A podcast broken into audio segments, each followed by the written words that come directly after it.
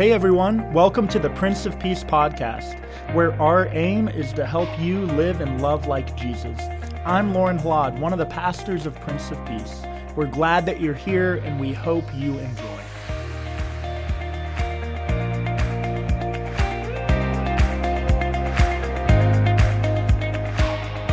Hey there, and welcome back. In this week's sermon, Pastor Jonathan wraps up our five week series connected to the one journey of faith that we have been on as a community. And he does a great job of highlighting all of those temptations that we face appetite, ambition, and approval. But the message is focused on how our faith is a lifetime journey. And so I hope that it speaks to you this week and that you are filled with God's love and light. Grace, peace, and joy be unto you from God the Father and our Lord and Savior, Jesus the Christ. Amen. It's our final week in our one journey, and I hope that it's been a good journey for you. The group conversations to our messages on the weekend, I hope the journey has been a helpful time of reflection and insight as we explored together the temptations that we face in our lives of discipleship in this world. As we come to the end of the journey, I want to return to the beginning for a moment and the big picture that I shared as we started this journey because I think it's instructive as we consider where the journey takes us from here. I forgot to tell you guys, I got slides, so if you want to go down, probably be better. Mm-hmm, you're welcome. So we started out with uh, this first slide thinking about our baptismal identity. We began in the waters of baptism. We began to think about how we live out this covenant identity together as the body of Christ. And we talked about the fact that the Father gives us this identity as a gift in our baptism, and out of that identity, then we, we live out our discipleship and obedience in the world. But the arrows always go that way, and too often we confuse it and think somehow we've got to, through our obedience, earn our identity, but that's not the way that God works. God gives us that gift as a sign and a, a, a, gift of grace in our lives. And so that's such an important way of remembering how that flows in our lives of discipleship. And out of that, then we see this movement that begins to, to, to uh, come out through our shared identity as the body of Christ that the Father, the King, gives us this authority in our identity, and then we act in God's power in the world. But again, it always goes in that direction. It's not about our power, it's about God's power flowing through us. And when it gets to be about our power, that's when we get into many of those temptations that, uh, that we're going to think about as we uh, looked at those three pieces over these next few weeks. And so we talked about our appetite, our ambition, and our approval. And we talked about the fact that we have uh, ways that this is shown to be a good thing in our country. And we lifted up these great gifts along the way of our, the abundance of our country, the, uh, the ability to stake our claim and make a name for ourselves, and the power of the individual. But how through our sinfulness and our appetite, ambition, and approval, how those get twisted around into consumerism, competitiveness, and celebrity and what a danger those can be to ourselves and to the erosion of our culture.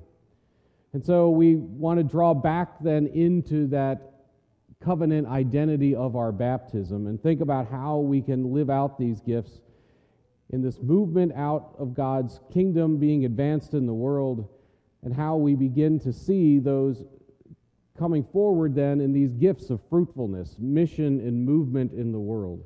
And that's where we've been heading and where we think about where this journey takes us over the course of a lifetime, to how we transform those things that can be uh, a burden on us our appetite, our ambition, the need for approval, and how through embracing our covenant identity we can see instead fruitfulness, mission, God's movement being advanced in the world, becoming a part of that. And so that's where we've been moving along the way. This movement, mission, fruitfulness are what lead us into this final week of the journey and the reality that the journey lasts for a lifetime. So we live out that identity. The power of the Spirit gives us the power to be God's presence in the world. And when more and more of us trust this power that's made present in our lives, we become the movement of God's reign growing in the world with healing justice, and peace for all people. Our gospel story for today comes right before Jesus begins the pilgrimage up from, to, uh, from Jericho to Jerusalem for the Passover feast. And the reading begins with the disciples making a concluding kind of statement Jesus, we left everything to follow you. We did it. We have been through a lot for you. We've sacrificed so much. Surely it must be time to settle back and enjoy the just rewards for our labor. But Jesus knows that the journey lasts a lifetime. Jesus knows that for the disciples, the journey was really just beginning. For they were about to have their worlds turned upside down and inside out as Jesus would die on the cross and rise on the third day. And in that resurrection event, the axis of the world that appeared to bend towards power, violence, and death as these incredible powers in the world would instead be bent towards life, love, and restoration. On that day, the disciples still couldn't see, and instead, it was the blind man that was able to see what God was up to in Jesus, the Savior of the world. Appetite, ambition, and approval had a hold on the disciples. They thought that they had it all figured out, they thought that they had arrived. We gave up everything, Jesus. We've been following you for three years. Clearly, we are the super disciples and are about to receive the reward. But Jesus looked into their eyes, and he still saw plenty of appetite, ambition, and need for approval. And he could see that it was blinding them to the kingdom mission to which they were being called. But the good news is that in their covenant relationship, Jesus does not dismiss them for their inability to see. Instead, Jesus continues to teach them and to demonstrate the power of the reign of God being unleashed in the world. And this message is good news for us as well. Appetite, ambition, and approval are a lifelong struggle for us as well. We are blinded by their power in our lives on a daily basis, but God continues to pour God's love into our lives, recreating us in our covenant identity as the body of Christ. In 2002, I had the privilege of going to Kenya, Uganda, and Tanzania in Africa with the ELCA. I went thinking that I was a pretty good disciple. I'd been selected at a relatively young age to represent our denomination on a trip to visit our partners in mission there. And regularly throughout the trip, it was easy to feel some self importance as our partners expressed their gratitude for all of the support that we gave them as a church body. When I was preparing to go, someone that had spent some time there gave me the idea of bringing ink pens with me as a, as a simple little gift to offer children as we met along the way because they often need them for school and didn't always have access to them. And so I had a, several bags full of these pens from folks in the congregation that had given they'd given to me, and it proved to be true. The pens were always well received. It was fun to share them with the kids that we met. But most of them, though some of them were really nice pens, most of them were simply those little Bic disposable pens that you can get for 10 cents a piece. And it was all going well until we were way out in the country one day. We were out where the Lutheran World Federation was helping families to, to build more permanent homes. This was one of the places we visited. That was their original home where this family had been living. And Lutheran World Federation had built this house for them. And so we were standing there visiting with the family, meeting the, the children, and suddenly out of the corner of my eye, I saw another kid approaching from some na- neighboring home that you couldn't see through the banana fields, but this child kind of sheepishly walked forward, not sure what to make of this contingent of strangers there, so many of us white, and, and the young person looked at me and I looked at him and I did what I often did. I pulled out one of those pens and I offered it to the kid as a gesture of, of welcome and, and to let him know that this was okay. And he took the pen from me, but as he received it, he knelt down on the ground in front of me. And in that moment, I felt this wave of shame. And I felt this wave of being exposed. There I stood with this 10 cent Bic pen in my hand, and suddenly the blindness of my appetite, ambition, and need for approval was laid bare. I came to Africa with so many resources at my disposal.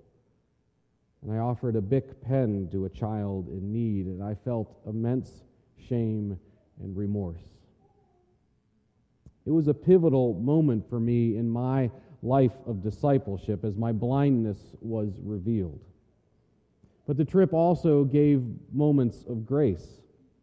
As I felt that shame that all of us have and we wrestle with when we go to places of extreme poverty around the world, knowing how much we have here in our own country, I was told by one angel again and again against my protests that we were so generous. I remember taking this picture with her because she was a message of grace that I needed that day. I still felt bad about the lack of resources that we shared when I thought about how much we have here. But this was an angel of grace reminding us that what we did share made a difference, a significant difference in their lives and in the overall life of their country. And coming out of that trip now, 17 years later, I see that the journey lasts for a lifetime. And my perspective on my ministry over these last 17 years, on my possessions, on my generosity, continues to be shaped by the experience. The journey is for a lifetime. Our blindness is continuously exposed as we come to terms with our appetite, ambition, and approval, so that we can see more fruitfulness in our kingdom work as we engage God's mission for the sake of the world as part of this movement that is collectively our identity as the body of Christ. As we come closer to the cross this week, I pray that God reveals to us the places where we are blind to our appetite, to our ambition, to our need for approval. And I pray that in the process we recognize the baptismal grace that we need to own our shortcomings and to grow from them as together we join Jesus in the restoration of the world. Amen. Thanks for tuning in to the Prince of Peace podcast. I hope that today's message has brought comfort and inspiration to your life. Have a great rest of the week.